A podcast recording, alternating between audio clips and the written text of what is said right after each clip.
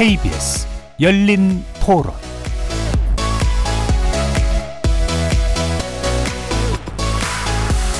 안녕하십니까. KBS 열린 토론 정준희입니다. 너무 이렇게 뭐 상대방 쪽이 그런 의견을 냈다? 그럼 난 반대로 가지 뭐. 뭐 이런 식으로 일을 진행하다 보면 정책이라고 내놓는 것들이 너무 왔다 갔다 하는 거예요. 정치인의 수준이 보통 사람의 의식 수준보다 낮게 은행을 하기 때문에 첫째가 짜증이 나고요. 너무나 거짓이 평배하니까 그런 부분이 상당히 우려가 돼요. 친한 사람들끼리도 막 자기 주장이랑 다르면은 막 술 먹다가 싸우고 가족끼리도 다 생각이 다른데 근데 그렇게 싸우는 게 싫어가지고 저는 아예 관심이 없어요. 국회라는 곳이 국민의 대표로서 각자의 지역구, 지역구 이익을 위해서 붙는 곳이다 보니까 그런 갈등은 어쩔 수 없다고 봅니다. 근데 그런 부분이 너무 심해진다면은 눈살을 찌푸려지게 하는 건 그런 사실도 있죠. 국민들을 위한 정치가 하나도 없고 상리당략에 휩싸였다는 이야기죠. 자기들의 어떤 공약이라든지 이게 손쉽게 손바닥 뒤집으듯이 바뀌어버리기 때문에 거기에 대해서 신물이 나지 않았을까요? 거리에서 만나본 시민들의 목소리 어떻게 들으셨습니까? 코로나19 팬데믹이 선언된 지 어느덧 2년째를 맞았습니다. 재난은 위기이자 새로운 기회가 될 수도 있는데요. 코로나19 팬데믹은 우리가 걸어온 길을 돌아보게 하면서 그간 당연시해왔던 체제와 이데올로기를 깊이 성찰하게 하는 계기가 되고 있습니다. 과거의 질서에서 벗어나 불합리한 구조를 바로잡고 새롭게 도약할 수 있는 시기가 될 수도 있는 셈이죠. 이 다가올 새로운 세계, 전과 다른 틀과 양식을 찾아야 할 때일 것입니다. 오늘부터 매주 화요일 KBS 열린 토론에서는 모두 4회에 걸쳐서 팬데믹이 대한민국에 미친 변화의 상을 꼼꼼하고 치열하게 들여다보는 한편 새로운 대안을 모색해보는 시간 마련했습니다.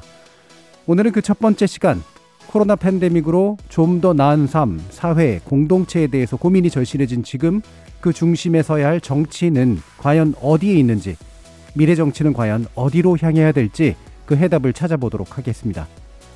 KBS 열린 토론은 여러분이 주인공입니다. 문자로 참여하실 분은 9730 누르시고 의견 남겨주십시오. 단문은 50원, 장문은 100원의 정보 이용료가 붙습니다. KBS 모바일 콩, 트위터 계정 KBS 오픈, 그리고 유튜브를 통해서도 무료로 참여하실 수 있습니다. 날카로운 의견과 뜨거운 참여 기다리겠습니다. KBS 열린 토론 지금부터 출발합니다. 살아 있습니다. 토론이 살아 있습니다. 살아있는 토론, KBS 열린 토론. 토론은 라디오가 진짜입니다. 진짜 토론, KBS 열린 토론.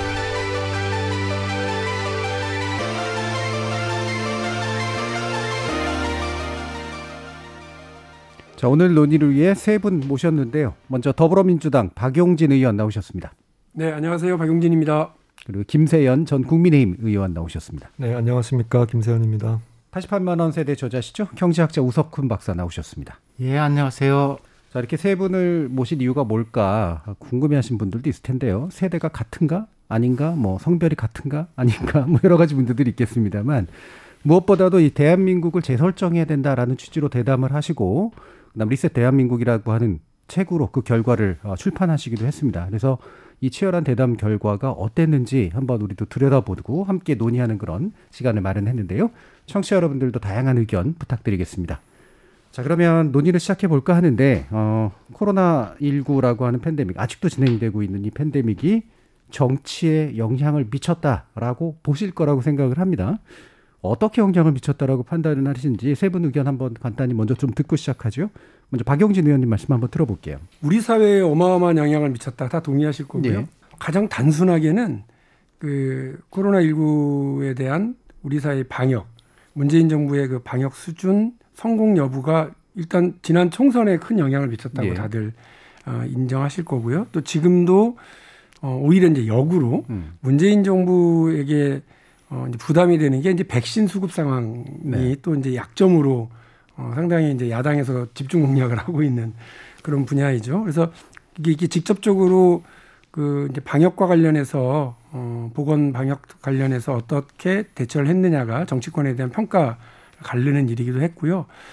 실제로 정치권에서 제일 많이 논의됐던 게 그 추경 문제라든지 아니면 이, 어, 이 2021년 본 예산과 관련해서도 코로나 예산, 코로나와 관련된 우리 사회 뭐 여러 가지 사회 변화, 자영업자들에 대한 보호, 사회적 약자들에 대한 배려, 또 교육 분야와 관련된 제도적 변화와 대처 이런 걸 두고 예산, 제도, 여러 시스템을 이 점검하는 계기가 된 것 같아요. 예. 특히나 어 이제 이후에는 어 이른바 post 코로나가 가능하냐 상시적으로 그냥 이 저 독감 주사 맞는 것처럼 해마다 백신 주사를 맞아야 되는 뭐 with 코로나가 돼야 되는 거 아니냐 그러면 지금 실험적으로 단기간에 끝날 거라고 생각했었던 다양한 사회적인 뭐 그것들 특히나 우리 화상 회의 그리고 어 화상 그 수업 어, 비대면 수업 이런 예. 것들도 일상적으로 된다고 그러면 거기에 맞는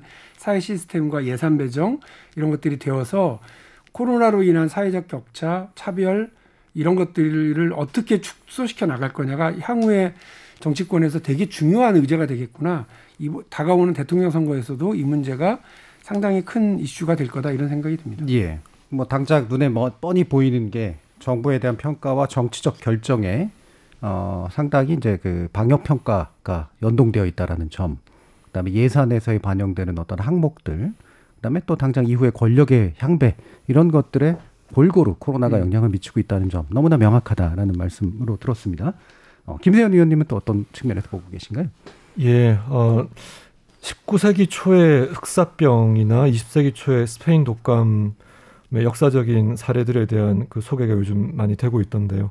어, 아마도 21세기 초에 이렇게 전 세계를 강타한 코로나19로 인해서 이전에 있었던 그 아주 국제적인 이런 감염병 사태 이후에 있었던 경제적인 충격 그리고 그 당시에 인류의 삶에 영향을 크게 미치는 기술의 변화 그리고 이로 인해서 벌어지는 경제적인 격차의 확대 그로 인한 불평등의 심화 이제 이런 그 연쇄작용이 있으면서 정치적 불안정으로 이어지는 것이 이렇게 패턴화돼 있다는 거죠. 그래서 우리도 지금은 어 아직은 그 이제 백신 수급에 대한 그 대비가 잘 안 되면서 우리가 다른 나라들보다 조금 더 늦게 이 사태에서 졸업을 할 것 같은데 어 다가올 이 경제적인 충격 그로 인한 그 사회적인 정치적인 불안정에 대한 대비를 어, 잘 해야 되는 과제가 지금 던져져 있다고 생각하고요. 특히 어, 최근에 어, 보궐선거에서 어, 크게 이슈가 되었던 젠더 문제, 또 어, 자산 소득의 격차 확대로 인한 불평등 문제, 그 계층의 문제, 또 그 앞에부터 존재하고 있던 어, 이념 갈등의 문제 이런 부분들에 대해서 우리가 어, 가능하면 정치권이 그 갈라치기 할 때는 득표에는 더 유리하지만은 진정으로 공동체를 생각한다면은 어떻게 이 어, 분열의 선들을 어, 더 고립해이게 할 것이 아니라 잘 봉합되고 치유되게 할 것인가 여기에 관심을 집중해야 된다고 생각합니다. 음, 예. 그러니까 코로나19로 인해서 뭐 기존 역사 과정에서 팬데믹이 어, 상당히 큰 후과를 불고 불러왔고 우리도 지금 뭐 그런 것들을 직면하고 있기 때문에 아마도 정치는 그걸 이용할 가능성이 굉장히 높죠. 그래서 갈라치기 같은 것들이 나올 텐데 실제 정치의 과제는 그러나 통합 속에 있는데 어떻게 해낼 것이냐가 아마 제기될 것 같다라는 말씀이시네요. 그러면 우석훈 박사님 어떻게 생각하십니까? 90년대 세계화 이후로 국가는 별거 아니다라고 하는 그 네. 흐름이 있었어요. 예. 뭐 어차피 자본과 기업이 다 주도하는 거고 뭐 개발 국가라는 건 아무것도 아니라고 그랬는데 막상 국경이 닫히고 나니까 결국은 방역과 경제로 움직이는 게 국가 단위로 가게 되거든요. 네. 그 국가가 귀환했다라고 표현을 할 수 있고 그러다 보니 국가가 움직이는 방식은 정치거든요. 뭐 국가가 어떻게 움직이냐 그러면 우리가 정치인을 뽑고 그 사람들이 움직이는 거니까 전 세계적으로 뭐 정치가 엄청 과열이에요. 특히 인도 같은 경우는 지금 뭐 지방 선거도 있고 막 그러다 보니까 팬데믹 폭발해 버렸거든요. 사람들이 움직이고 막 그러니까. 그리고 또 한 가지 특징이 로컬이라고 표현하는데 그 지방 정부가 되게 중요해졌거든요. 네. 그 중앙 정부가 방향을 정하더라도 그걸 하는 데들은 다 지역이거든요. 그 우리나라 같은 경우만 해도 사실 대구 시장이 누군지 잘 몰랐는데 이제 뭐 다 알게 됐거든요. 그 어떤 지역에서 뭘 하느냐 이게 매우 민감해지니까 local 그 소위 풀뿌리 민주주의 이런 것들이 생각보다 커진 거예요. 자기 네. 사는 동네가 안전하면 당장 좋죠. 그리고 특정한 지역이 거기 불안하다 그러면은 막 어, 어떡하나 막 그러거든요. 그래서 국가도 커지고 정치도 중요해지고 동시에 local이 이제 부각되니까 그런 local 부각이라는 면에서는 우리가 한 번도 안 가본 길이 열릴 수도 있을 것 같다는 생각이 듭니다. 예. 그러니까 국가와 로컬 지역의 문제가 동시에 이제 중요한 거로 부상하는. 사실 어 지방 자치단체에 대해서 우리가 뭐 자치 제 자체를 오래 해왔지만 이번에 이제 확실히 경험하죠. 이게 잘 되고 있는 데와 안 되고 있는 데가 실력 차이가 막 이렇게 드러나 보이고 삶의 질도 드러나 보이고 이런 식의 것들. 지원금 자체가 다르잖아요. 예, 예. 그게 눈에 보이는 형태로 나타나니까 뭐 국가 간 비교도 역시 마찬가지일 것 같고요. 그 마침 또 말씀이 나왔으니까 뭐 그럼 그 얘기를 좀 해보죠. 그러니까 제가 김세현 의원께 아마 여쭤봐야 될 것 같은데, 저게 아무래도 이제 보수라고 하는 게 결은 여러 가지지만 흔히 신보수주의라고 얘기됐던 것들은 이제 결국은 국가의 역할을 상당히 좀 음, 퇴장시키겠다라고 하는 측면으로 가까웠는데, 어, 지금 보수의 역할이라고 하는 관점에서 국가는 어떻게 좀 그럼 대응해야 되느냐, 국가를 어떻게 새로 정의해야 되느냐의 문제를 고민하시지 않을까 싶은데 어떻습니까? 어, 이번에 그 방역 체계를 어, 보자면 2015년 메르스 사태 때 네. 어, 감염병 사태에 대한 국가적인 의료 체계가 안 갖춰졌을 때 얼마나 어, 코로나보다 훨씬 더 국소적인 충격이 왔을 때도 어, 그 희생자들이 많이 발생하는지를 경험했기 때문에 이제 그런 그 방역 체계를 갖춰 놓은 것이 이번에 대응하는 데 있어서 상당한 그 어떤 기반이 되었다는 점은 다들 인정하시는 거 아니겠습니까? 네. 이렇게 그 국민의 생명, 어, 안전, 건강 이런 어, 삶의 어떤 행복의 정도를 결정하는데 가장 어, 근원적이고 기초적인 요소가 되어야 될 부분들을 어, 철저하게 보장하는 데는 국가 기능이 더 강화될 필요가 있다고 보고요. 예. 반면에 그 어, 우리가 이 20세기 후반에 고도 압축 성장기를 거치면서 국가의 기능이 상대적으로 어, 다른 영역에서는 너무 비대 팽창된 부분들이 있습니다. 음. 즉, 어, 실제로 그 행정부서의 일거리가 거의 없어져 가고 있는데도 불구하고 매년 작년, 작년 예산 대비 10%씩 더 예산을 늘려서 쓰고 사람 줄이지 않고 계속 규제 권한 쥐고 어, 그 좀 안 좋게 표현하자면 퍼주기용 예산을 계속 예. 늘려가는 이런 어, 수많은 그 일들이 지금 행정부 안에서 일어나고 있는데 예를 들면 뭡니까? 예를 들면은 그 어, 산업 정책의 상당 부분이 그렇습니다. 예, 예. 그게 어떤 어, 농수산 분야가 되건 그 중기 벤처 분야가 되건 또 그 산업 자원 분야가 되건 국토 교통 쪽이 되건 어, 거기에 있어서 이 상당한 그 예산의 누수가 지금 발생하고 있다고 음. 어, 보고 있는 거고요. 그래서 이렇게 이 국민의 삶에 어, 직접적인 그 어떤 보장 역할을 하는 기능이 아닌 산업 정책적인 부분들은 대단히 그 강도 높게 축소 구조 조정을 할 필요가 있다. 예. 어, 그래서 어, 그 재원을 가지고 바뀐 시대에 맞게 국민들에게 어, 이런 이 행정부 관료의 손끝에 따라서 어, 예산이 무한정으로 늘어나는 방식이 아니라 음. 정말로 어, 각자가 본인 판단하에 어, 경제적 자유를 이, 누릴 수 있는 어, 기본소득과 같은 어, 새로운 행정 체제를 어, 만들면서 어, 행정부의 일정 부분은 과감하게 어, 축소 통폐합을 하고 네, 네. 또 필요한 부분들은 또 강화를 하는 아까 음. 말씀드렸던 국, 국방 치안 또 방제 방역 복지와 같은 이런 예. 부분들은 어, 기능을 강화하는 이런 식의 투트랙 어프로치가 음. 접근이 필요하다고 생각합니다. 그럼 일반적인 의미에서의 작은 정부만의 지향이 아니라 정부 안에서 좀 정부가 제대로 할 역할과 그렇지 않은 이미 포기 포기하거나 없애버려야 될 역할을 구분하는 그런 접근법이 필요할 것 같다라는 말씀이시네요. 네. 박용진 의원님께서는 굳이 뭐 진보로 얘기하셔야 될지 모르겠습니다만 지금 이제 미국 민주당 같은 경우에 민주당 정부가 예, 예. 이제 다시 큰 정부를 선언한 거나 마찬가지잖아요. 예, 어떻게 보세요? 그렇죠. 뭐 레이건 음. 이후에 계속해서 뭐 아까 저 우석훈 박사님 말씀하신 것처럼 정부는 있으나 없으나 작은 정부 어, 네. 역할을 상당히 축소하고 시장의 효율성만 이렇게 강조하는 인식들이 있었고요. 우리 사회에도 그런 게 밀고 들어와서 뭐 이른바 신자유주의 어, 이런 그 정책들 이런 흐름들이 상당히 많았던 건 사실입니다.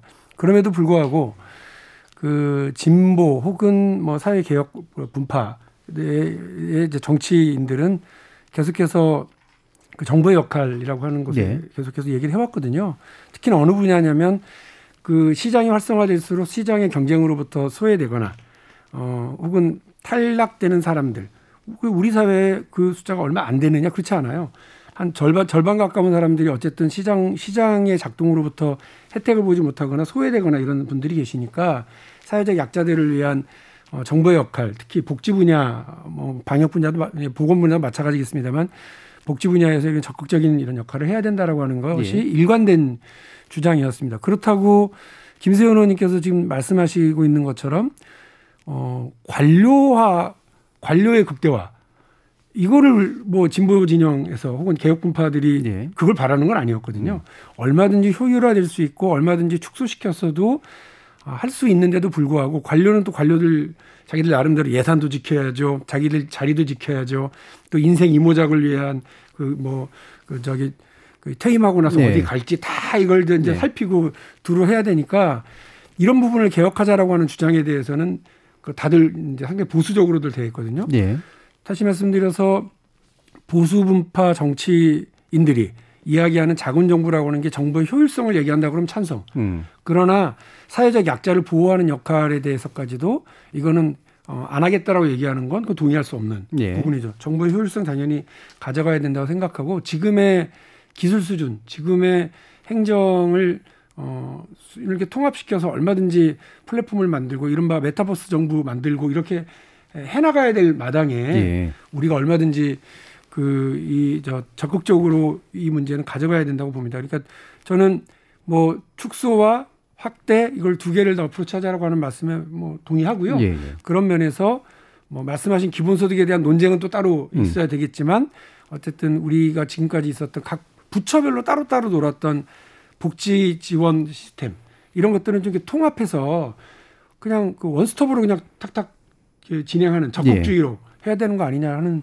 생각을 하고 있습니다. 예. 이두 분의 격차는 기본적으로 투트랙 자체에 대해서 반대하시는 입장은 아니고 네. 그렇죠? 충분히 효율화할 수 있는 부분들은 효율화가 가능하다. 하지만 강화돼야 될 부분들에 대해서는 분명히 목적지적으로 강화해야 된다라는 점에서는 어느 정도 좀 일치하는데 실제로 그러면 이 관료의 지속성을 어떻게 깰 거냐 정치가 사실 이 부분도 이제 너무 남은 문제긴 합니다만 이후에 기본소득 논의를 하면서 그 얘기는 좀 더 같이 좀 할 수 있을 것 같아요. 기재부하고의 관계 문제라든가 이런 것들도 있으니까요. 그럼 다시 이제 우석훈 박사님께 여쭤봐야 될 것 같아요. 뭐 이 부분에 대한 좀 더 추가적인 언급도 좋으시고요. 이 정치가 그러면 어떻게 바뀌어줘야 이런 국가의 개조라든가 개편, 그다음에 효율적인 지역 이런 것들이 가능할까? 제가 요즘 생각을 해보니까 제일 큰 변화는 저도 이제 80년, 90년에 겪었던 경험이 제 인생에 굉장히 큰 것 같아요. 네. 대학교 시절에 생각했던 거, 그 다음에 처음 월급 받으면서 회사 다니던 시절인데 지금은 많이 바뀌었어요. 그때보다 훨씬 다양하고, 그 오랫동안 우리는 열심히 이제 돈을 버는 게 좋은 삶이다라고 했는데 워라밸 얘기가 나오면서 보니까 그거는 work만 하는 게 아니고 life라는 게 있다. 네. 그래서 밸런스가 중요하다고 생각하는 그러니까 어느 수- 순간 우리나라도 되게 선진국 같은 모습을 가진 거예요. 음. 청년들은 이제 다른 삶을 요구하고 그러니까 40대, 50대, 60대한테는 다양성이라는 말 자체가 뭐 입으로는 하지만 가슴에는 안 오는데 20대는 그런 말을 할 필요가 없는 거예요. 그냥 별의별 스타일이 있으니까 그 자체가 다양한 거거든요. 그래서 매체로 보면은 이제 old 매체라고 뭐 표현해서 죄송하지만 이제 뭐 책이나 신문, 방송 이런 것들이 old 매체거든요. 그러면 새로운 매체는 보니까 뭐 웹툰을 비롯해서 뭐 수많은 그런 새로운 인터페이스들 경쟁을 하는데 이 과정에서 팬데믹이 역전시킨 거예요. 예. 일거의 old 매체들은 더 이상 움직이기가 어렵고 신매체로 넘어가는 거거든요. 근데 정치는 뭐냐 그럼 그러면 우리가 보는 정치는 old 매체인 것 같아요. 네. 나이 많은 사람들이 특히 한국에서는 환갑은 좀 넘어야 이제 좀 이렇게 정치를 할 장관하고 근데 지금 청년들은 20, 30대가 주로 움직이는데 환갑 넘은 사람들이 아무리 마음을 열어도 정서와 문화가 이해가 안 되는 거거든요. 예. 그러니까 이, 이 다양성 자체에 대해서 신매체, 신세대 시대 이런 것들을 적극적으로 반영하고 움직이는 정당이 살아남고 old 매체와 함께 old하게 움직이는 정치는 몰락할 것 같아요. 예. 그래서 그 격동이 잘 움직이는 게 좋은 선진국이고 old 매체가 이제 old하게 계속 버텨도 문제 없는 거. 그러면은 일본 얘기 좀 죄송하지만 일본의 특정 정당이 음. 거의 영구 집권을 하잖아요. 예. 그러니까 이렇게 탄력성을 정치가 잃은 상태로 갈 위험도 있다고 생각합니다. 예. 변화해서 살아갈 수 있으면 좋겠지만 그렇죠. 그렇지 못하면 이제 문제가 생긴다는 말씀이신 건데 김세연 의원님이나 이 박용진 의원님 같은 경우에 비교적 젊은 세대인데도 불구하고 지금 20대 눈에도 보면은 음. 그냥 같은 old 그룹으로 보일 수 있을 거예요. 그렇죠. 그러면 세대 교체를 요구한다. 필요한 게 그러면 예를 들면 박윤진 의원님 세대 교체론을 주장을 많이 하시는데 내 세대가 잘해보겠다라고 하는 얘기인지 아니면 말 그대로 진짜 그 어떤 세대 교체인지에 대한 궁금증도 분명히 있을 것 같거든요. 우리 정치가 우리 사회에서 가장 뒤늦잖아요. 가장 늦잖아요.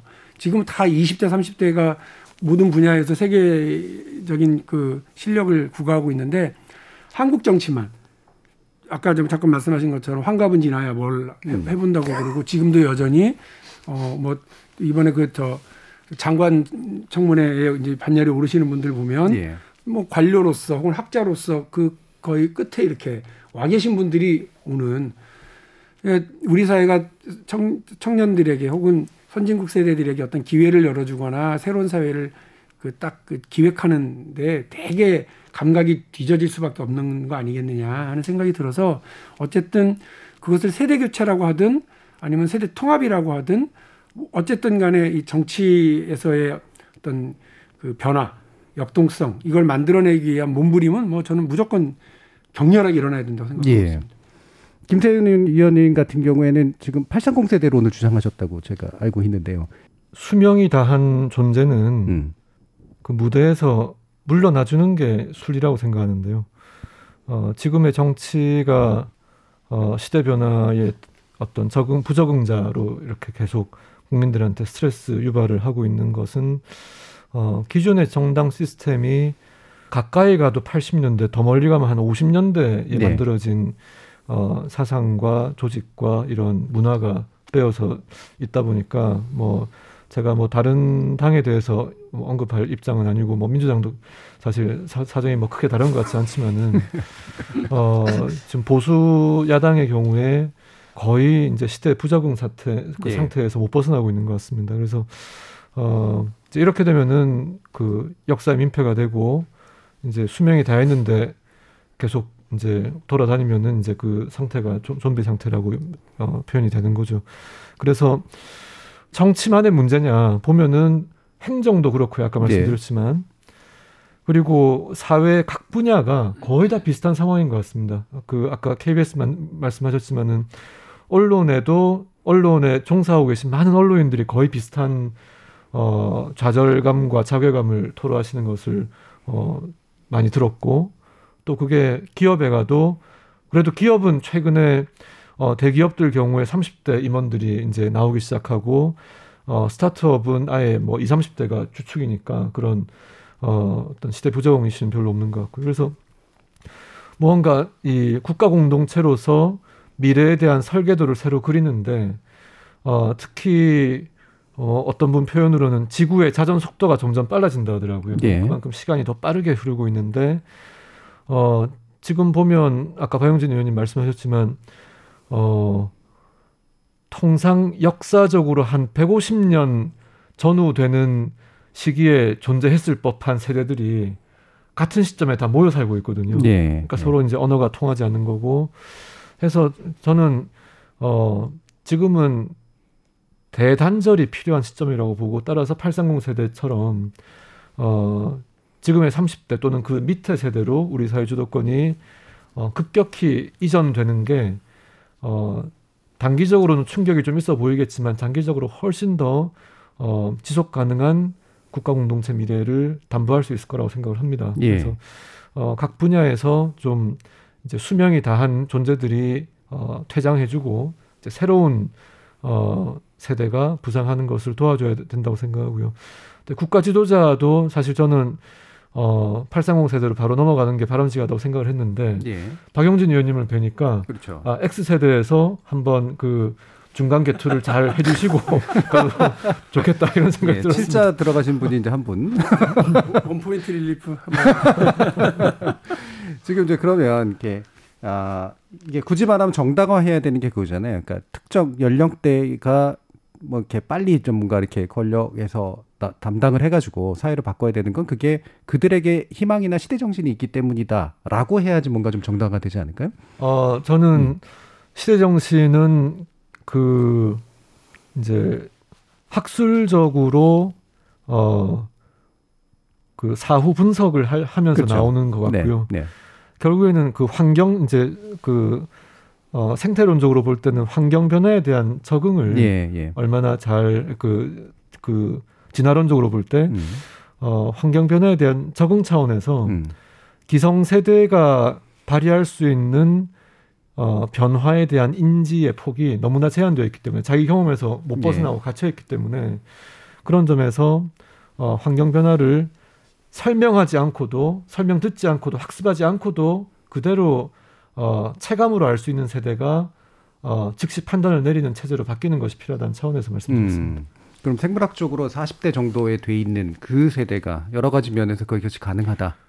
저는 지금 같으면은 30대 어, 에서 맞는 것이 음. 어, 오류를 더 줄일 수 있다고 생각합니다. 예.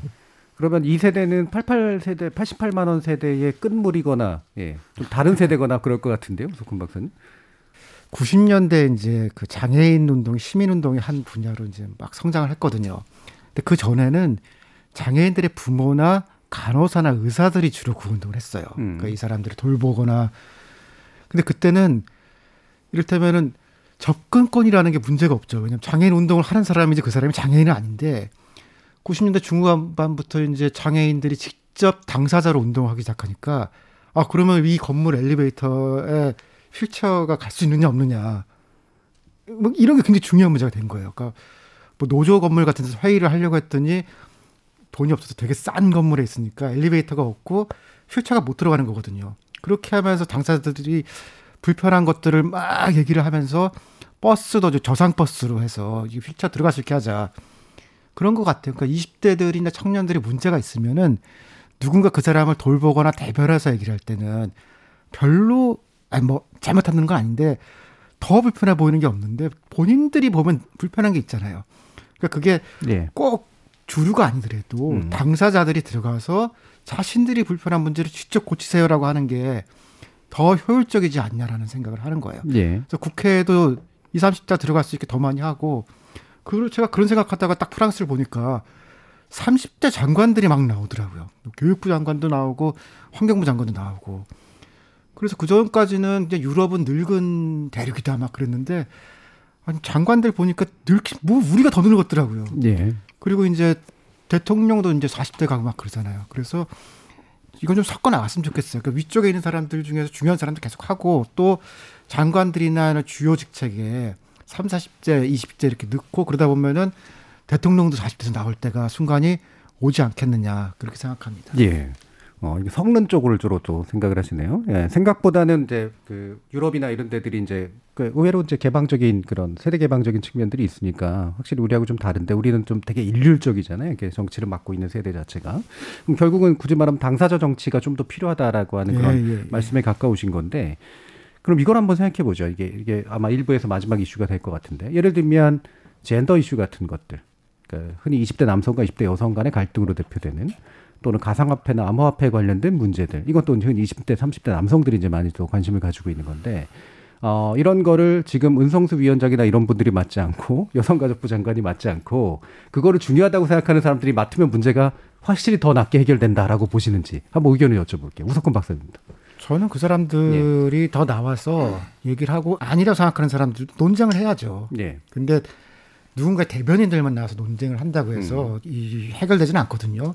특히 가상화폐는 돈이 움직이는 거 아니에요. 그래서 이거는 당연히 그냥 한쪽이 이기든 지든 논쟁을 격렬하게 해야 되는데 음. 현실에서는 아마 중간 단계의 결론이 나올 거예요. 네. 완벽하게 이 제도화시키는 어렵더라도 안정성을 좀 두는 식으로 가자. 역사는 뭐 그랬고 이제 이것도 그래서 격렬한 당사자 논쟁 같은 게 있는 게 맞다고 생각해요. 예. 주식은 이미 그런 쪽으로 많이 가서 음. 이를테면 뭐 여러 가지 제도 개선 어떻게 할 거냐. 그 저는 주식도 이제 주린이라고 하죠. 이제 막 네. 주식 시작한 사람들이 불만이 막 들어오면서 여러 가지 변화가 생겼거든요. 그게 당연할 것 같습니다. 음. 그러면 이제 우석훈 박사님 같은 경우는 이제 당사자가 해결보다는 당사자 간 논쟁 쪽이 이제 일단 먼저 선행돼야 된다. 예, 그리고 그러고 나면 결과 어떤 결론을 찾을 수 있을 것이다. 예, 그렇지 않고 그냥 이렇게 관리하는 관청의 눈으로만 보면 예, 예. 다 귀찮은 일이거든요. 네. 살아온 뭐 싫어라고 하지만 현실은 또 그걸 많이 가니까 음. 그 중간에 이제 타협이 필요하겠죠. 박영진 의원님은 아예 나서서 지금 법안을 만들고 계시잖아요. 아니, 그러니까 그 저는 제 스타일은 그렇거든요. 예. 그러니까 일단 뭐 세대 교체다 그러면 세대 교체를 해주세요가 아니라 음. 저는 제가 직접 나서서 뭔가, 뭔가 한다는 입장입니다. 그래서 음, 당사자 운동, 당사자들의 논쟁, 그러니까 직접적인 뭐 투쟁 이런 것들이 우리 사회를 변화시키는 되게 중요한 에너지라고 저는 생각을 해요. 예. 답답한 사람이 약간 총대 쥐고 뭐 해라. 그 이 배가 이렇게 가면 안 된다고 생각하는 사람이 배 조정관을 잡아라. 이, 이게 이제 제 생각이니까 그런 생각을 가지고 있는 세대든 당사자든 뭐 어떤 집단이 이렇게 움직이는 게 가장 좋다고 보고요. 지금 말씀하신 것처럼 그 제가 2017년에 가상화폐와 관련된 제도안을 냈어요. 그때는 아, 지금도 그렇습니다만 아무런 기준이 없더라고요. 그래서 이걸 뭐로 규정할 건지 주무부처가 어딘지 그다음에 거래소의 역할과 자격은 뭔지를 따다다닥 정해서 투자자 보호를 좀 하자. 그리고 나서 1차 비트코인 사태가 빵 터졌고 그때도 이제 우리 정부에서는 이거 다 사기다. 예. 조심해라. 이건 다 규제 대상이다. 이렇게 하고 그때 가라앉았어요. 이번에 또 왔어요. 근데 은성수 위원장이 용감하게 애들을 잘, 그, 그 어른들이 타일러야 된다. 이런 식으로 얘기를 하는 바람에 완전 지금 국민적으로 거의 멘붕 상태에 온 건데 아니, 투자가 위험하고 이렇다고 해서 국가가 그 시장을, 시장을 관리할 책임을 포기해서는 안 되거든요. 네. 그러니까 예를 들면 그 뭐 아시겠습니다만 이른바 선, 저도 복잡해서 모르겠습니다. 선물 시장 엄청나게 복잡하고 이건 거의 돈 놓고 돈 놓고 돈 먹는 수준의 도박 이미 그렇게 돼 있죠. 네, 도박 수준이. 엄청 예. 많거든요. 그러면 이와 관련돼서 거래소를 폐지하도록 하고 이와 관련해서 뭐 정부가 아무것도 안 하는 게 우리 금융당국 역할이 아니잖아요. 예. 마찬가지로 이 시장 자체가 존재하고 있다는 걸 인정하고 다만 거기에서 사기와 범죄와 그 서- 선량한 피해자가 나타나지 않도록 제도적인 룰을 만들어 달라고 하는 얘기인데 거기다 대고 갑자기 애들 그렇게 투자하지 못하도록 잘 관리하시라 이렇게 예. 얘기하는 수준의 관료라면 저는 진짜 그 큰일이라고 생각을 하고 있거든요. 음. 달라져야 된다고 생각합니다. 정말 중요한 건 뭐냐면 두 가지 단데요. 뭐 줄타동시라고 얘기하죠. 병아리가 알을 낄라도 안에서도 쪼고 밖에서도 쪼줘야 되는데 안에서 쪼려고 하는 노력은 있는데 밖에서 자꾸 그 저그 쪼지 마라 안에 가만히 있어라 이렇게 얘기하면 안 되는 건데 태도가 되게 중요하다고 봐요. 제, 예. 제 기억에 이 독일 사람들 이름이 복잡한 사람이 많아서 정확하게 기억, 이름 기억이 안 나는데 2018년 기민당 단, 전당대회에서요. 메르켈이 계속해서 그 난민 포용 정책을 씁니다. 근데 그 메- 메르켈 난민 정책의 맨 앞줄에서 세 번째 줄인가 앉은 젊은 그때 30대 중반인가 후반인가 일어나 가지고 거의 이 사람 이제 우- 우파 우파적으로 얘기를 하는 거죠. 예. 당신이 독일을 망치고 있다. 이러면서 전당대회에서 거의 그 저 그 벌써 그때 10년 넘게 이렇게 집권을 하고 있었던 메르켈을 거의 박살을 내더라고요. 예. 근데 메르켈이 어떻게 해요? 문- 저, 저 사람 안 된다. 그래가지고 당 안에서 말 못하게 하고 이게 아니라 그 사람을 장관으로 임명하더라고요. 음. 자기 말을 잘 듣는 그 온건 온건 우파를 사무총장에 내정함과 동시에 그 사람을 장관으로 딱 땡겨요. 네. 그러니까 오히려 다양한 리더십들을 이렇게 열어주게 만드는데 지금 우리 우리 사회에서 보수 정당이든 민주당이든 조금이라도 뭔가 이렇게 그 다른 의견 내고 소수파 의견 내고 견해가 다르고 이러면 거기 말을 못하게 하잖아요. 10년 동안 총리였던 사람 앞에서도 그렇게 자신 있게 공개 비판을 하고 다른 의견을 제시할 수 있는 그런 사회는 그렇게 정치 문화가 되고 받아주기 때문이거든요. 예. 근데 우리가 그런 면에서는 더 많이 나가야 된다고 생각하고 정치인들도 용기를 내야 된다고 생각을 해요. 뭐 예를 들면 문자 폭탄, 예를 들면 어떤 개파 특정 개파에서 약간 째려보는 느낌 이런 거 다 느끼죠. 그럼에도 불구하고 국민 바라보고 국민 국민 뜻대로 이렇게 이야기하고 움직이고 할 말은 하고 할 일을 하는 그런 정치의 인의 용기가 좀 필요하다. 뭐 그런 생각입니다. 예. 네가 그렇게 다른 얘기 할 거면 직접 와서 한번 내 앞에서 해봐라. 책임지고 해봐라. 음. 이런 식의 자세들. 김세현 위원님 어떠세요? 예, 아까 음. 어 젠더 문제와 이제 암호화폐 문제에 대해서 질문 주셨는데요.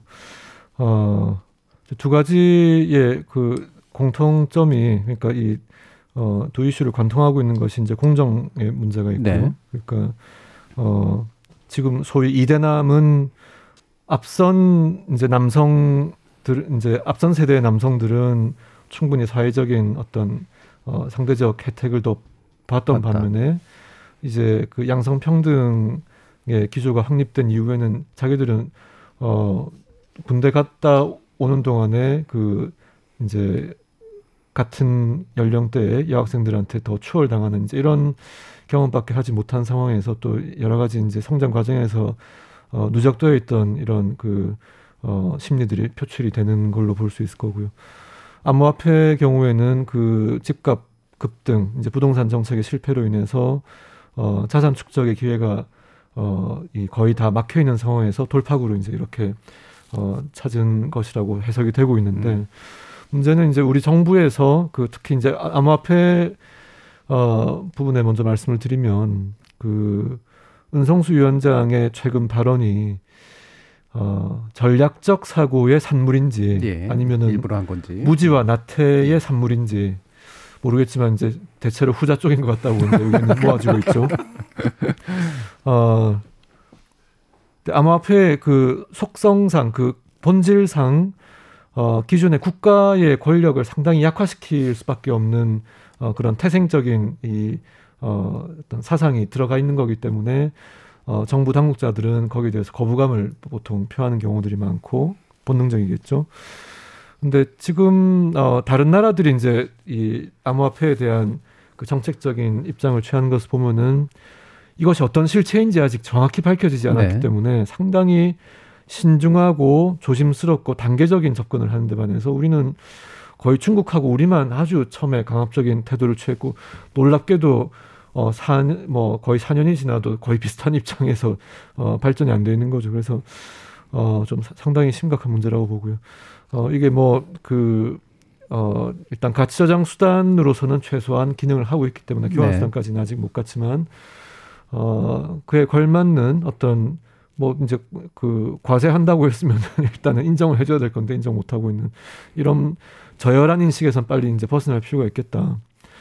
어, 그래서 좀, 어, 그 이미 이제 입법례들이 다른 나라들이 있기 때문에 예. 좀 신중한 접근을 그 긍정적 방향으로 하면 좋겠고 이제 제가 생각하는 솔루션은 그 가상 세계에서의 경제 생태계가 어 형성되는 아주 그 기초적인 네. 그런 기반 기술로서 어 암호화폐나 블록체인을 바라보면 좋겠다는 생각을 하고 음. 어 일단 여기까지 말씀드리겠습니다. 알겠습니다. 예. 자, 지금 이제 감염병이 우리 정치에 어떤 충격을 줬고, 그다음에 특히나 그것이 이제 세대 교체를 필요로 하는 요소들이 어떤 것들이 있는가에 대해서 먼저 간단히 좀 이야기를 나눠봤는데요. 어, 이후 또 후반부 토론에서 핵심적인 쟁점 중에 하나인 우리 이제 복지 체계 같은 것들을 어떻게 가져갈 것인가라는 문제들 한번 또 논의해보는 시간을 갖도록 하겠습니다. 그 전에 어, 거리에서 또 만나본 시민들의 생각이 있어서요. 먼저 듣고 다시 돌아오겠습니다.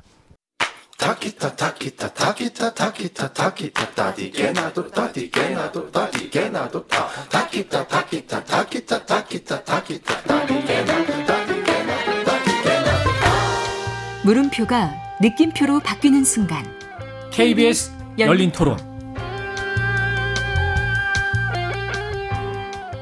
그렇게 연봉이 높지는 않거든요. 높지 않은 연봉인데 소득이라는 부분 너무 까다롭다 보니까 이미 기준에서 탈락해서 뭐 여러 가지 나라에서 지원받을 수 있는 청년 정책에서 다 제외가 되더라고요, 저는. 저처럼 이렇게 끼인 세대인 40대들은 솔직히 소외감 느끼는 게 있거든요. 장년을 위한 정책은 없는 세상이 돼버리니까. 청년들은 청년주택이다 뭐다 이렇게 집에 관련된 거를 많이 지원을 해주겠다 하는데 솔직히 어느 정도 나이 지난 뭐 사람들은 그게 지원을 못 받는 게 현실이잖아요. 기성세대에 대한 어떤 배려도 없고 그러기 때문에 대부분 은퇴 세대들 있지 않습니까? 수면 연장이 되기 때문에 일할 수 있는 능력이 충분한데도 불구하고 거의 다 이제 주변을 보면 놀고 있더라고요. 그러니까 이제 저도 이제 자녀를 키우는 입장이기 때문에 코로나 때문에 이제 대부분 소상공인 위주로 경제 쪽으로 하는데 교육비가 너무 사교육비가 많이 들어가니까 그에 대한 어떤 불만 여러 가지가 다 겹치는 거죠. 교육에 그러니까 사회 전반적으로 교육이면 교육, 복지면 복지 좀 필요하다는 이야기죠. 제 동생이 취업을 아직 못했어요. 근데 이게 공직자분들이 불법 없이 좀 그렇게 좀 정직하게 정직하게 일을 하셨으면 좋겠어. KBS 열린 토론 코로나19 팬데믹의 사회 변화와 세대 교체 필요성에 관련된 문제들을 또 함께 나누면서 정치 이야기를 하고 있는데요. 어, 김세현 전 국민의힘 의원, 박용진 더불어민주당 의원, 그리고 경제학자이신 우석훈 박사 이렇게 세 분과 함께하고 있습니다. 자, 지금 뭐 여러 가지 이야기를 들었는데, 뭐 중장년은 뭐냐, 뭐부터 해서, 네, 다양한 불만도 좀 있고요.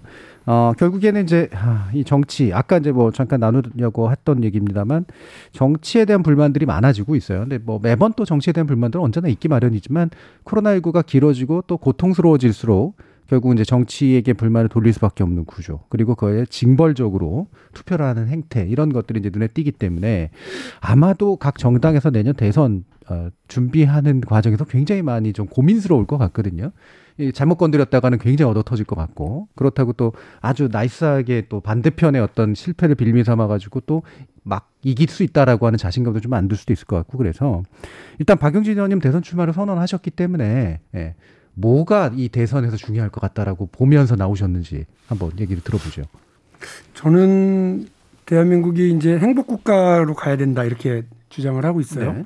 그런데 어, 이 일이 그냥 우리 행복 그러면 되게 주관적이고 뭔가 이렇게 뭐 가슴 설레이는 우아함 이렇게들 네. 생각하잖아요. 네. 저는 좀 다르게 봅니다.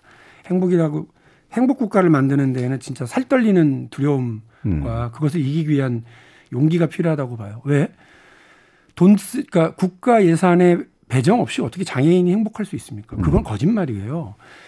그 직장 어린이집을 더 만들자고 하는 어, 그 제안에 대해서 세상에 보건복지부가 나서서 돈 많이 들어가니까 그건 안 됩니다라고 하는 반, 이 법을 만드는 거에 반대하는 이런 관료들이 있고 예산을 투여하지 않은 채로 어떻게 아이를 출산하라고 얘기할 수 있고 행복한 가정을 꾸리라고 얘기할 수 있습니까? 안 되는 거죠.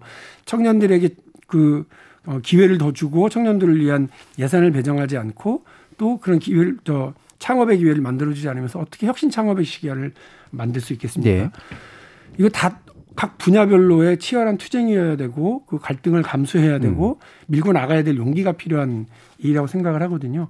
그러니까 이런 대한민국의 새로운 단계로 넘어가기 위해서 단순히 어 뭐 이렇게 그 아름다운 이야기만 하는 정치가 아니라 우리가 마땅히 이런 갈등을 각오하고 네. 밀고 나갈 용기, 그 밀고 나갈 어떤 단단함을 서로 가지고서 가야 된다고 제시하는 거, 그것을 위해서 어, 정치의 수도에서의 주류 교체, 그리고 우리 사회에서의 주도 어, 뭐 기득권 세력들과의 뭐 당당하게 맞서는 용기 이런 것들을 어, 잘 설명하고 그리고 그걸 보여줘야 된다고 저는 생각을 합니다. 그 예. 민주당에게 혁신하고 변화해라 이렇게 애들 많이 하시는데 민주당 안에서도 똑같이 얘기하네요. 우리도 혁신하고 변화해야 됩니다.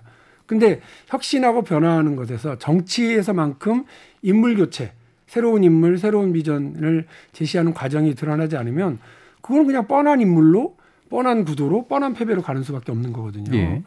그래서 누군가 나서서 이 일을 책임지고 해야 된다고 생각하기 때문에 민주당의 변화와 뭐 혁신이라고 하는 건 박용진이라고 하는 젊은 정치인의 도전과 어, 그 몸부림으로 시작될 거다 이렇게 음. 생각을 하고 있습니다. 그러니까 이제 발전, 그다음 민주, 복지까지는 단계적으로 왔으면 행복인데 이게 이제 모두가 다 행복해지고 아름다워지는 그런 세상이라기보다는 싸워서 막 이게 결국은 주장하고 싸워서 얻어야 되는 굉장히 고통스러운 과정일 거란 말씀이시잖아요. 음, 참뭐 어떻게 중요한 인식이라는 또 생각이 드는데 어, 막연하게 아름다운 말로 할 문제가 분명히 아니기 때문에 당장 지금도 드러나고 있고요. 김재현 의원님은 뭐 대선에 나가실 것 같지는 않은 분위기긴 한데 정치에도 왠지 손을 뗀 것 같은 그런 분위기를 많이 내시고요. 그럼에도 불구하고 어떤 것들이 이후에 정치적 에너지나 상상력을 밀어붙이는 데 있어서 필요하다라고 주장하고 싶으신가요? 지금 우리 정치에서 어, 필요한 게 예를 들면 그 금융 서비스에서의 혁신을 보면은 네. 기존 시중은행들이 제공하고 있는 이 서비스하고 어, 새롭게 등장하는 뭐 은행으로 보자면 카카오뱅크나 K뱅크 또 토스 같은 이런 신생 그 핀테크 또는 금융 서비스 네. 업체들이 제공하는 어, 소비자 경험은 상당히 다릅니다. 그래서 지금 어, 우리의 국민들께서 바라시는 것은 기성 정당의 문법이 아니라 그들만의 어, 외계어 같은 언어가 아니라 음.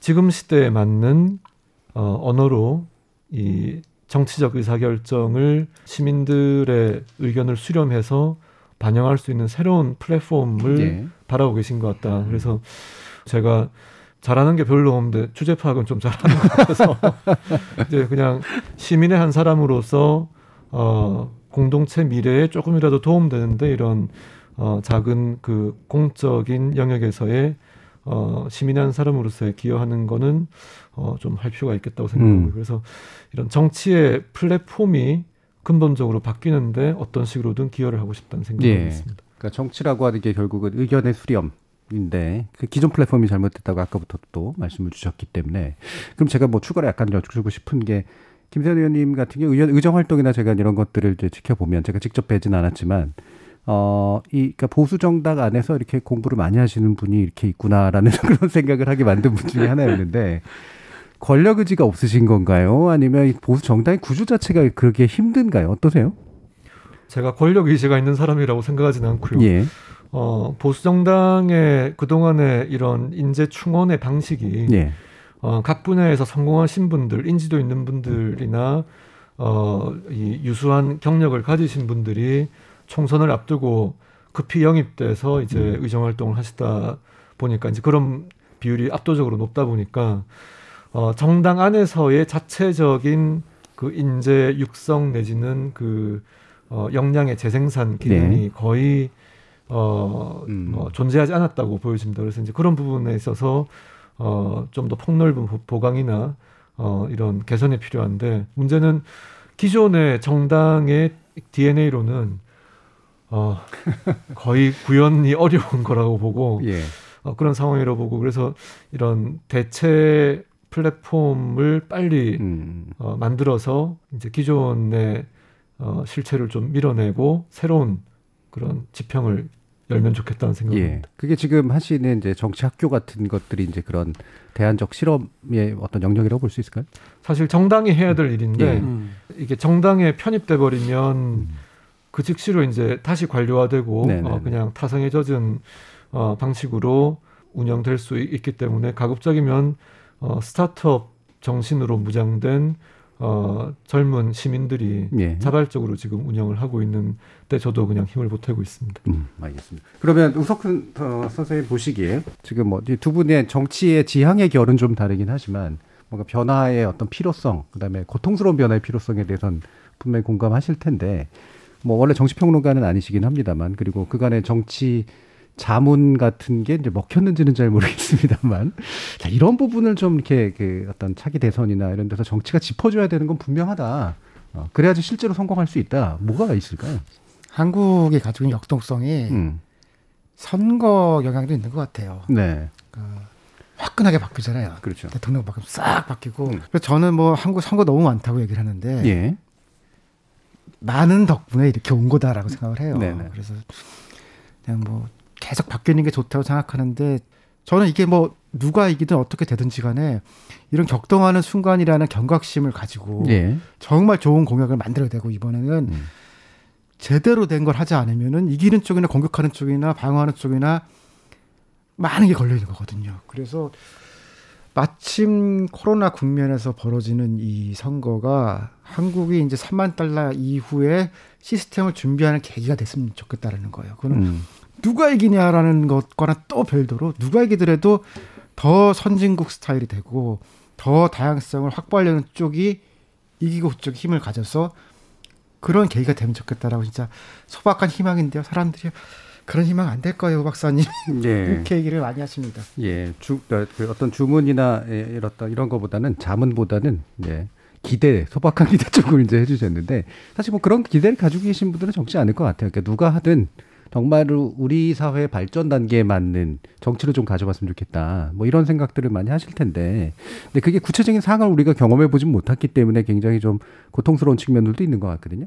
그런데도 이제 어쨌든 많은 분들이 관심을 가지는 건 기본소득 논의인 것 같긴 해요. 그러니까 이게 이 변화의 굉장히 중요한 부분을 표현하는 건 맞는 것 같다. 그게 대안이 무엇이건 간에 또는 옳고 그름의 문제라든가 현실성의 문제는 이제 어, 뒤로 제외해 놓고라고 하더라도 그래서 이제 후반기에서 좀 기본소득 논의를 해보자 했는데 시간이 많이 남지는 않았습니다만 아마 다양한 버전의 이제 기본소득 논의들이 있을 거 아니에요. 그리고 아마 대선 때 이제 제출이 되겠죠.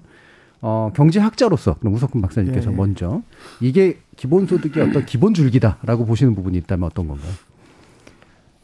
뭐 모든 국민들한테 보편적으로 주자라는 건데 최근한 논의가 기본소득이 있고 기본 서비스가 하나 더 나왔어요. 네. 그러니까 이제 소득은 그냥 소득인데 소득 외에 정부가 줄 수 있는 혹은 복지를 줄 수 있는 여러 사회 서비스 자체를 다 통으로 묶어서 기본소득보다 범위를 넓히자라는 관점이 한 가지가 있고 또 한 가지는 이제 이미 우리나라도 현실적으로는 그러니까 박근혜 정부 이후로 노인 분들한테는 기본소득 같은 게 시행되고 있는 거거든요. 그러니까 기초연금 네. 하고 그러면서 이미 위쪽은 있고 그 다음에 농민도 지역별로 기본소득이 이제 시작이 돼요. 이 금액은 적지만 그다음에 일부는 이제 청년 기본소득이 도입되는 곳도 있고 그래서 우리가 외국에 비해서 기본소득이 뒤에 시작하는 게 아니고 오히려 한국이 지금 저는 최첨단인 것 같아요. 네.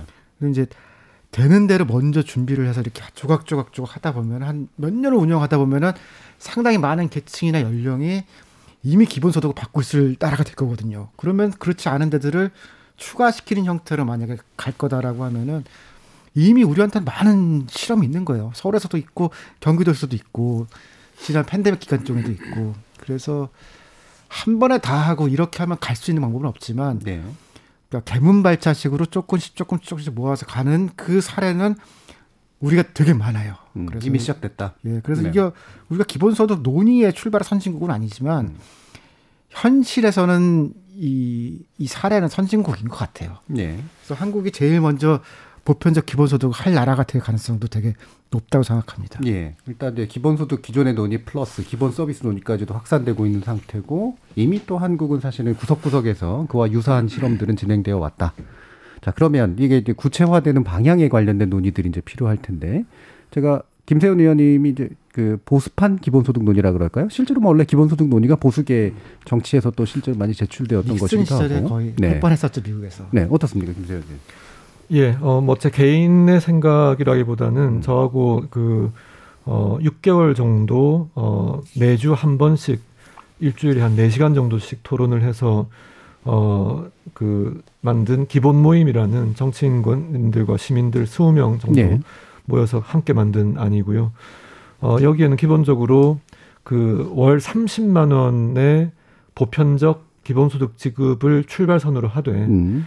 이제 여기에는 그 기초연금이나 아동수당이나 그리고 어 그 직전에 과도기에 신설 어 해야 된다고 저희가 주장한 청년수당 등을 이렇게 어 인구수당을 확대 개편한 재원을 기본소득의 출발점으로 삼고 네.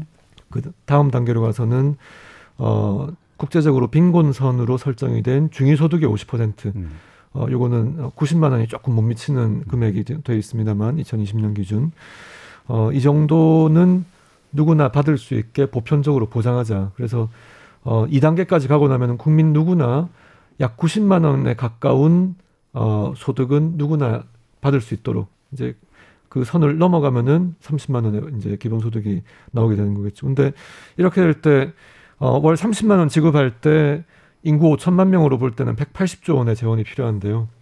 어, 2021년 어, 본 예산 규모를 볼 때 550조를 넘어가는 규모에서 어, 거의 3분의 1 정도 차지하는 이큰 어, 재원을 증세를 통해서 마련하는 것도 현실적으로 용이하지 않을 것이고 예. 어, 최후의 수단으로 어, 제한적 증세는 뭐 불가피하다고 예상합니다만 증세를 먼저 끌어다 쓸 건 아니고요.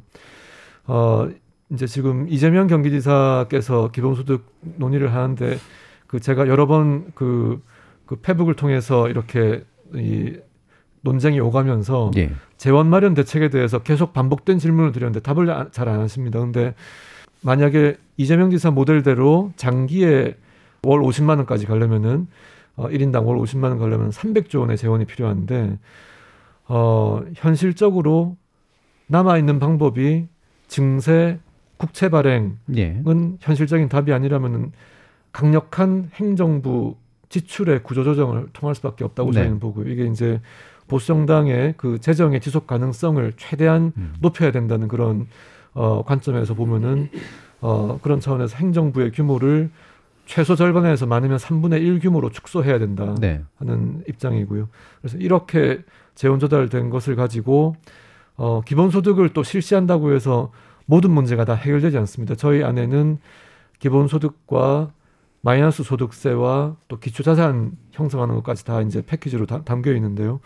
여기에 더해서 어, 데이터의 어 그 그러니까 개인정보 제공을 통한 데이터로 인한 추가적인 소득 흐름 여기에 이제 메타버스라고 하는 가상 세계에 들어가서 어 새로운 형태의 노동 또는 노력에 대한 경제적인 보상이 가령 암호화폐로 주어지는 이런 네. 중층적인 소득 흐름을 만들어내지 않으면은 음. 지금처럼 급속하게 일자리가 줄어드는 시대에 어, 제대로 된 소득 보장을 하기가 정말 어려울 겁니다. 그래서 이런 음. 그 기본소득은 여러 그 소득 흐름의 중요한 축이나 이 유일한 축은 아니고 이렇게 다양하고 중층적인 소득 흐름을 만들어내는 제도적 고민을 지금 시작해야 된다 이런 주장을 음. 하고 있습니다. 그러면 이제 일단 기존에 이제 어떤 식으로든 노인이든 어린아이든 뭐 다른 다양한 청년 계층이든 간에 다양하게 받고 있던 다양한 이제 기초적인 어떤 복지 수혜라고 하는 것들 쭉 정부에서 통일하면 30만 원까지는 전 국민에게 줄 수 있는 게 기본적으로 만들어질 수 있고 그 다음에 뭐 아까 얘기하셨던 산업정책 영역이라든가 이런 것들 싹 다 정리를 하고 나면 닥닥 긁으면 한 90만 원 정도까지는 만들어서 2단계까지는 갈 수 있는데 2단계가 그런데 예. 그 어, 국민 누구나 최소 월 90만 원 가까이의 어, 이 생활 보장은 될 수 있도록 예, 그러니까 예. 기초 생활 수급 제도에서 생계 급여 같은 음. 부분을 이제 흡수 통합하면서 어, 이 빈곤선 아래로 떨어지는 국민은 아무도 없게끔 하는 네. 것이 2단계의 목표이고요. 음. 3단계로 가는 것은 어, 상당한 시, 시간과 재원이 필요할 것이기 때문에 이 부분은 아주 점진적으로 신중하게 사회적 합의를 거쳐서 가자는 것이 저희 아닙니다. 알겠습니다. 또 박영진 의원님. 기본소득 기본법의 제정에 찬성해서 제가 공동 발의를 했었습니다. 거기에는 기본소득에 대한 실험적 준비를 시- 기본소득이라는 실험을 좀 우리가 우리 사회가 준비를 해보자라고 하는 기본 정신이었습니다. 근데 지금 이제 그 뭐 방금 우리 이- 김세현 의원께서 말씀하셨던 이재명 지사와의 페이스북 논쟁에서 우리 국민들은 아 이 논쟁이 좀 산으로 가나 이런 느낌이었을 거예요. 왜냐하면 180조, 300조 뭐 이런 얘기를 아무렇지도 않게 이렇게 두 분이서 주고받으시면서 예. 국민들은 어 이랬을 것 같고 또 하나는 이재명 지사한테 제가 대단히 비판적으로 얘기를 드렸는데 증세 없이 지금 현재 50조 정도를 세출 조정을 해가지고 그 절약해가지고 쓸 수 있다. 오- 기본소득을 마련할 수 있다. 그렇게 해서 한 4만 원, 8만 원 이 정도를 줄 수 있다 이렇게 얘기하시더라고요. 아이고야. 그러면 지금 문재인 정부가 그 저 50조 가까이를 절약해서 쓸 수 있는 걸 그렇게 낭비적으로 쓰고 있다는 얘기네. 네. 이렇게 얘기하면 안 되는 거 아닌가 하는 생각이었습니다. 민주당 쪽 대선 주자들 중에서 기본소득 혹은 뭐 기본 자산 또 신복지 이렇게 다 얘기를 하는데 다 뭐냐면 증세를 통해서 이거를 되, 되겠다고 하는 거예요. 이 돈이 어마어마하게 얼마가 더 들어갈지 모르는 방식으로 이렇게 어, 이런 얘기들을 던지는 것에 국민들께서 어, 얼마나 공감을 하고 하실까 이런 건 있습니다. 우리 사회가 전혀 다른 방향으로 새로운 단계로 접어들고 있다라고 하는 인식에 동의를 하고 그렇기 때문에 어, 이미 민주당의 비대위원장을 맡고 계셨던 어, 최근에는 국민의힘 비대위원장을 맡으셨던 어, 20대 국회에서 민주당의 비대위원장을 맡으면서 김종인 그 당시 의원이 예. 교섭단체 대표연설에서 처음으로 우리 정부가 그리고 우리 국회가 기본소득이라고 하는 새로운 실험에 대해서 준비해야 된다라고 하는 얘기까지 이제 던졌던 겁니다. 네. 그럼 그런 준비를 해 들어가기 위한 논의는 좋으나 이렇게 당장 뭐 몇백 조가 이렇게 필요한 거 그래서 재원 재원 설계를 또 하면서 뭐 탄소세, 로봇세, 어, 뭐, 뭐 데이, 데이터세 이런 거를 뭐 이렇게 막 그 이걸로 갖다 쓰면 된다라는 식으로 전혀 다른 이유로 설계한 그 세금 예, 종목을요 그렇게 어, 하는 거는 좀 오히려 국민들에게 신뢰를 떨어뜨릴 수밖에 없겠다는 생각이 들고요. 그래서 저는 실험적으로 하자. 이것도 두 번째 기본소득류의 고민은 어떻게 되느냐 증세 없이 해보자. 어떤 거냐면 아까 제가 잠깐 말씀드렸습니다만 우리 각 부처별로 흩어져 있는 복지에 관련된 제도들이 있습니다. 그런데 웃긴 건 대한민국은 세금 내라, 군대 가라 이렇게 국민들에게 의무를 요구하는 일은 득달같이 예. 통보를 합니다. 그러나 아이고 아이를 낳으셨네요. 그러면 이러이러한 것들 서비스를 받아가셔야 됩니다. 어, 지원을 해드리겠습니다. 이거는 아이를 낳은 걸 다 제가 증명을 해야 되는 예, 예, 예. 겁니다. 그런데 지금 대한민국 수준이면 다 알 수 있습니다. 그래서 국, 뭐 국가가 굳이 신고하고 서류 제출하고 이렇게 하지 않더라도 이 사람이 소득이 줄어들 갑자기 저 실, 실업에 의한 어, 뭐 소득이 예. 줄었다거나 아이를 낳았다거나 아프다거나 이런 것들을 충분히 다 지원해 줄 수 있고 그래서 하나의 플랫폼을 구성해서 모든 복지 지원 시스템을 적극주의로 전환해서 음. 이거를 지원하도록 하고요. 이 플랫폼에서 저는 뭐 이렇게 이른바 기업, 자영업자 그리고 각각 여러 가지 이유로 노출 광고나 이런 것들을 한번 어, 해보자라고 네네. 하는 생각입니다. 그래서 음. 이 플랫폼을 운영하는 국, 이제 이른바 공공기관을 하나 두고 여기에서 노출을 통한 노출 광고를 통한 기업 활동의 지원, 자영업자들에 대한 지원 이런 것들을 충분히 설계할 수 있을 거다. 네. 좋은 예가 구글만 하더라도 그 2018년에 그 국, 저, 저 유튜브를 통해서 그 어, 4조 가까운 매출을 내고요. 1조 가까운 이익을 냈습니다. 네. 이게 다 노출 광고를 통해서 음. 한 거거든요. 국가 전체가 이런 국민들의 복지 행정 서비스를 통합해서 지원하는 플랫폼을 만들고 이 공간에서 다양한 방식으로 어, 국민들에게 노출 광고를 형성하고 그런다면 저는 뭐 얼마가 될지 모르겠습니다만 상당한 그 수익이 생길 거라고 봅니다. 이 수익을 온 국민에게 n분의 1로 나눠주기 시작하면서 어, 이른바 기본소득이라고 하는 혹은 기본 자산을 마련하는 것에 대한 설계를 흔들어갈 수 있다고 생각하거든요. 네, 예. 이, 이렇게 준비를 해 들어가는 방식이면 새로운 세금이나 기존의 복지 체계를 건드리지 않으면서 복지 체계는 계속해서 강화해 가면서 새로운 실험을 설계해 나갈 수 있다고 저는 보고요. 음. 이 부분과 박용진이 생각하고 있는 국민 자산 5억 성공 시대라고 하는 어, 국부펀드 위원회와 연계시켜서 나라도 부자로 국가도 부자로 우리 국민도 부자로 만들기 위한 이런 방식으로 가야지 있는 복지 체계를 헐어서 기본소득으로 가져간다거나 기본자산으로 가져가는 방식 혹은 새로운 증세를 통해서 새로운 세목을 네. 열어서 가자라고 그러면 어마어마한 저항에 부딪힐 수밖에 없기 때문에 접근 방식을 좀 다르게 설계해 보는 것이 박용진의 제안입니다. 예, 이 부분은 꽤, 꽤 다른 결이 다른 네, 또 그런 접근법을 또 어, 말씀해 주셨네요. 근데 그 부분이 되게 인상 깊네요. 어, 의무는 끌어가면서 예. 찾아가지는 않는 서비스의 네. 문제, 예, 적극적 복지 서비스의 문제에 대해서는 다시 한번 또 어, 새로운 문제의식을 얘기해 주신 것 같습니다. 어, 이, 이 얘기 가지고 더 얘기 나누면 좋을 것 같긴 한데 시간이 다 돼가지고요. 이제 한 1분 정도씩 아, 우리 새로운 정치가 시민과 어떤 접점을 가지는 방식이 좀 필요할 것인가. 아까 김세현 의원께서 이제 플랫폼이라는 그 얘기를 해주신 것도 아마 비슷한 기회라고 생각이 드는데 그 부분을 말씀 한번 들어보죠. 어, 그럼 거꾸로 다시 또 박영진 의원님부터 한 번씩 들어보겠습니다. 저희가 리셋 대한민국이라고 하는 책을 내기 위해서 이제 대담을 하면서 사실은 그 시도 자체가 실험이었다고 봅니다. 어, 그 김세현 아까 말씀하신 것처럼 김세현 의원님 보수에도 이렇게 열심히 공부하시는 분이 있나 그러셨는데 되게 깊이 고민하시고 그리고 자신의 주장을 상대의 주장과 이렇게 그 이제 잘 섞어서 예. 비교도 하고 차별도 두고 그러면서 합의점을 찾아 나가는 그런 자세가 뭐 저도 배워야 될 자세라고 생각을 합니다.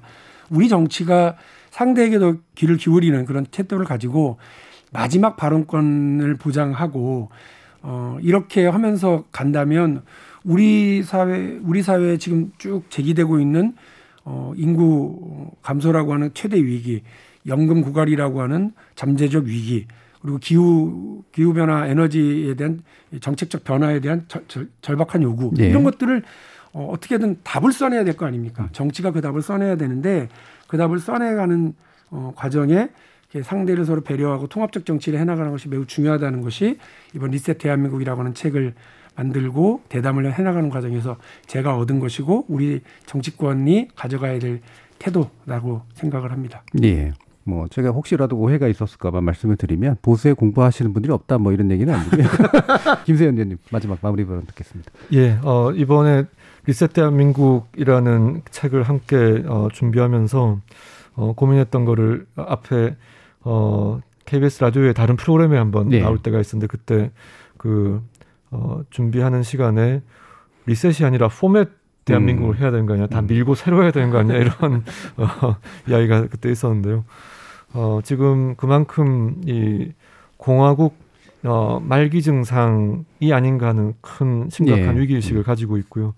이제 그 함께 작업을 하면서 이제 박용진 의원님의 용기에 대해서 사실 저는 정치인 중에서 이렇게 어 대담한 제안들을 음. 어 이제 단기적인 그 불이익이 올 수도 있는 부분에 대해서 과감하게 하시는 분을 사실 뵙지를 못해가지고 예, 아주 예. 가- 감명 깊게 말씀들 들었고요. 또 우석훈 교수님의 그런 따뜻한 그 어떤 애정 어린 시선, 우리 음. 젊은 세대가 겪고 있는 이런 부분들에 대해서도 많이 배웠고, 어 저는 근본적으로는 이제 시민과 정치인의 경계가 흐려지는 방향으로 어 시민의 정- 정치 참여도 더 활발해지고 네. 정치인들의 이런 그 독점 의식도 약화되어야지 우리가 더 좋은 정치 공동체가 되지 않겠나 생각을 해봤습니다. 음, 알겠습니다. 우석훈 박사님. 예, 저도 뭐 처음 해본 시도였어요. 그러니까 같은 편끼리 예. 얘기하는 건 많이 해봤는데 상대 있고 그렇게 이제 어, 어떻게 하면 싸우지 않고 갈 수 있을까가 제일 큰 걱정이었거든요. 좀 예. 하다가 중간에 논쟁하다가 나 집에 갈래 그러고 그, 그거만 피하자라고 했는데 다행히 집에는 안 가고 음. 끝까지 졸렵긴 했어요 중간에. 그래서 저는 이 뜻이 다른 사람들이 서로 보고 만나고 그게 이제 예전에 우리 변증법이라고 불렀거든요. 네. 그러면 합칠 수는 없지만 그 과정 에 새로운 조합이 등장하는 건데 정치가 원래 그런 걸 하는 거고 그다음에 시민들의 만남이라는 것도 생각도 다르고 다 다른 사람들이 모여서 얘기를 하다 보면 거기서 변증법적인 운동이 생겨서 중간에 다른 게 나오는 거니까 복원되어야 되고 앞으로 갈 거는 더 많은 토론과 뭐 이런 것들이지. 근데 지금까지 우리 토론은 스펙타클 같았어요. 그 올려놓고서 싸워서 네. 누가 이기는가 보잖아요. 근데 그건 검투사지. 사실 토론이 아니거든요. 토론은 몰랐던 거나 상대방의 아픔 같은 거 알아나가는 과정이라서 이기고 지는 게 없는 거거든요. 그런 면에서 더 많은 토론이 활성화되면 좋겠다고 생각합니다. 예. 사실 열린 토론의 지향이 딱 그건데요. 예. 음. 저희도 스펙타클을 하게 되는 경우들이 또 생겨서 예. 오늘은 스펙타클보다는 예. 굉장히 아픔들을 서로 이해하는 그런 토론이 아니었나 싶습니다. 자, 이렇게 뭐 리셋 대한민국이라는 대담 그리고 책을 통해서 굉장히 다양한 분야를 다뤄주고 계시기 때문에요. 아, 이분들의 어떤 고민들이 궁금하신 분들 또 많이 또 들여다보시면 좋을 것 같습니다. 오늘 좋은 토론 함께 해주신 우석훈 박사님 그리고 김세현 전 의원님 그리고 박용진 의원님 세 분 모두 수고하셨습니다. 감사합니다. 네, 예, 고맙습니다.